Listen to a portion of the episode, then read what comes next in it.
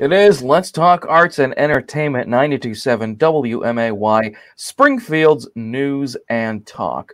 Well, it's been a very uh, it's been a very exciting and a very very busy couple of weeks, uh, which is how we like it uh, locally with all the theater. There's so there's you know there was a point, of course, where not a lot of things were going on anywhere in the world, and that was true of theater. But now we're back to all sorts of things going on and uh, one of the things, and you can be a part of it, uh, coming up is a new show um, and a new paid opportunity as well. Uh, we're going to talk about that with Artistic Programs Director of UIS Performing Arts Center, Carly Shank, joining me. How you doing, Carly? Hey, I'm great. Thanks, Kevin. Thanks. thanks. yeah, thanks for being on. So this, um, so this is coming up. This is, and then they came for me, remembering the world of Anne Frank. Uh, what's this all about, and what's uh, you know coming up? People can audition for. Sure. Um, this is a new adventure for us at the UIS Performing Arts Center to be casting local actors for a production that we are producing. So um, we have typically functioned as a presenter, meaning that touring shows come to us and we put them up on our stage and as a venue that some of our local arts organizations like the Springfield Ballet Company, Illinois Symphony Orchestra uh, can rent our space and perform on. But for us to engage the artists and um, be a presenter is kind of a new thing for us. So we have a long history of presenting school matinee performances on our Staley Class Act series which many of us, including myself and probably you also, Kevin, attended as school kids as um, field trips. And mm-hmm. those have typically been touring children's theater companies that we contract that we get onto that series. And coming out of the pandemic, there were fewer titles available to us. And of course, we've always tried to be responsive to what teachers want. Um, and World War II, Holocaust, Anne Frank has always been requested by middle school teachers. I think there's a lot of potential both for learning the history, but also for students to experience the empathy of theater through some of those presentations and and then they came for me is a great great play that i've known for 25 years that we presented many years ago when the dallas children's theater was touring it. And uh, betsy o'brien our education coordinator and myself we decided you know what we're going to produce this. Um, it's going to be responsive to what the teachers want and um, we will do some public performances.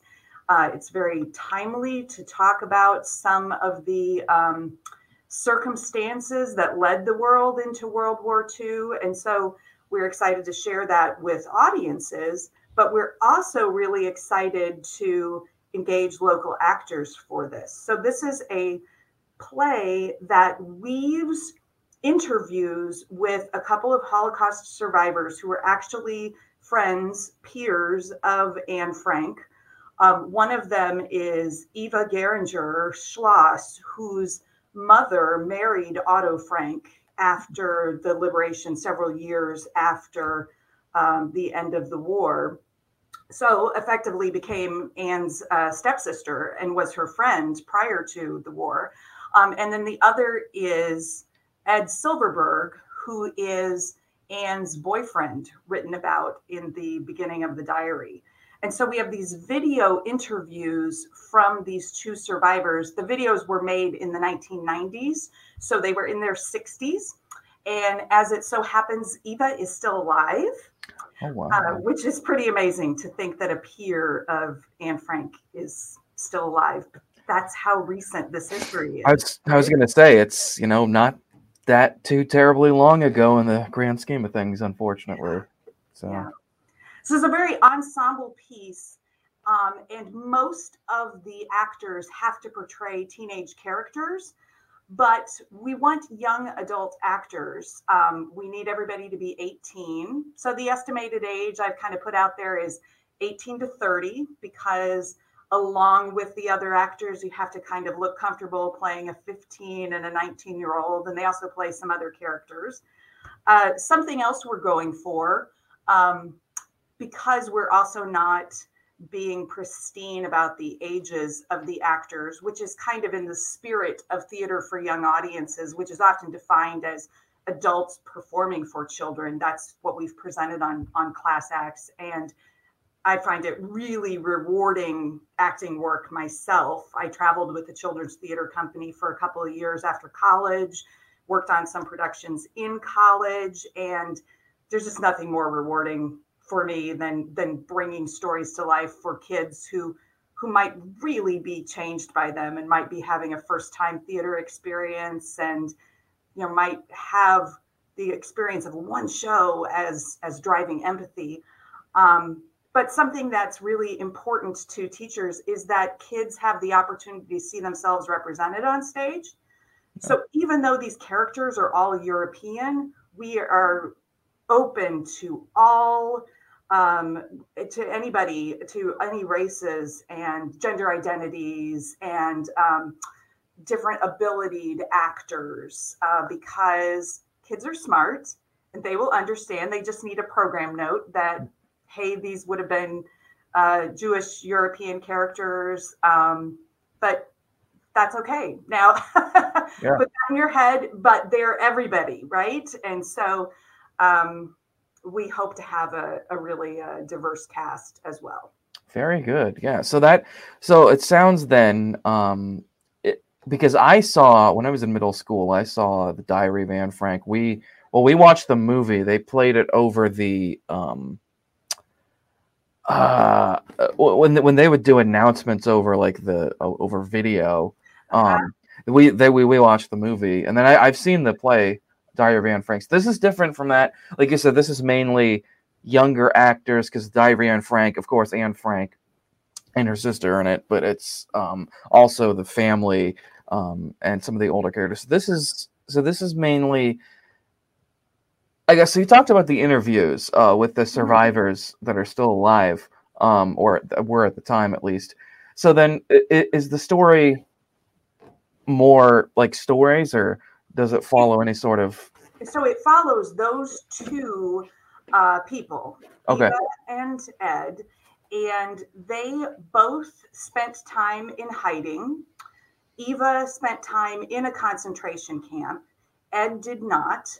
Um, the actors also have to play um, other characters in their families. So we, at different times, see both Ed's uh, mother and father and Eva's mother and father, and also her younger brother. And um, Eva's younger brother and her father were in a different hiding place from Eva and her mother and the males um, did not uh, survive the concentration camps. Um, we also see Anne herself in this play because um, these characters, before they went into hiding, had different interactions with Anne.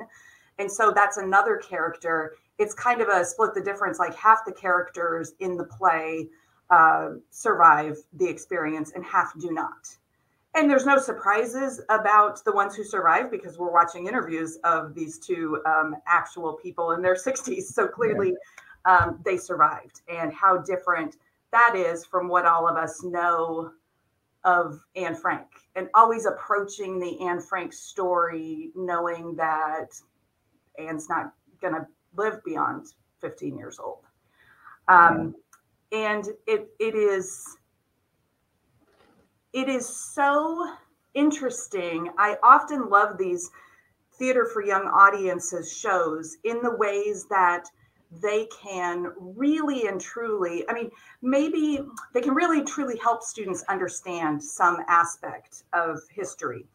Um, for example, we have all been told, we were all, we all learned in middle school that families went into hiding and they went into hiding without fanfare. They were there one day, and then their house was vacant the next day and nobody in the neighborhood knew what had happened to them we've all heard that in this play we see ed tell the story of like going to the frank's house he was there or he saw anne i think on the street on sunday morning and he had kind of an appointment kind of a date with her and he went to the house sunday late afternoon and nobody answered the door. And he never saw any of the Franks ever again. And so seeing that actually play out with real people um, is the kind of thing that becomes so meaningful. Like it's it's one thing for middle school kids to have read that on paper, but then to see that really play out. That like, no, we're talking about like there was no goodbye. Like the yeah.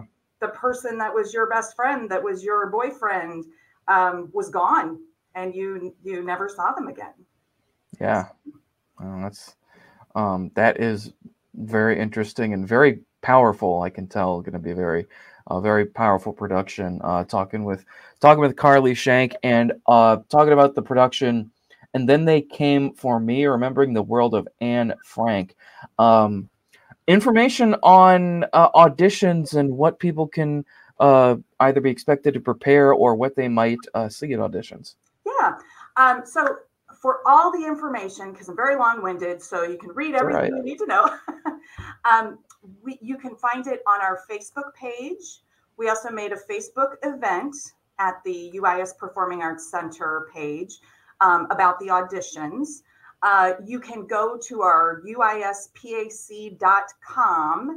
and look for our local arts page, and you'll find the information there. But the quick story on some dates are that um, the auditions are near the end of October. I have several audition dates. October 24th, 27th, and 29th, a couple hours on each of those dates that you can sign up to come to auditions. Um, and then the performances of this happen in late February. This is a 70 minute show. Um, as you've mentioned, we are um, paying actors for this um, show.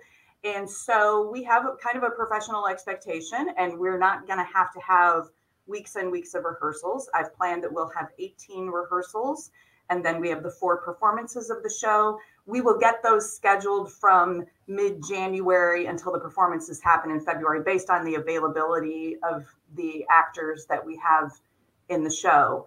Um, and yes, public performances then will be on February 18th and 19th. And those will be in our smaller space, the UIS Studio Theater. And then the performances on the Staley Class Act School Matinee Series will be on February 21st, which is a Tuesday. And we already have a lot of schools planning to attend. Nice. Yeah. Very cool. That's that's great. That's gonna be that's gonna be awesome. Make sure you guys get your uh, get your audition information. Um, and if you or if you aren't auditioning, make sure to stay in tune to get your tickets for this because um, absolutely going to be uh, sound like a wonderful and very powerful show. Uh, so Carly, thank you so much for joining me and uh, break a leg to you and everyone uh, that might be auditioning or involved with this production. Thanks, Kevin. Thank you.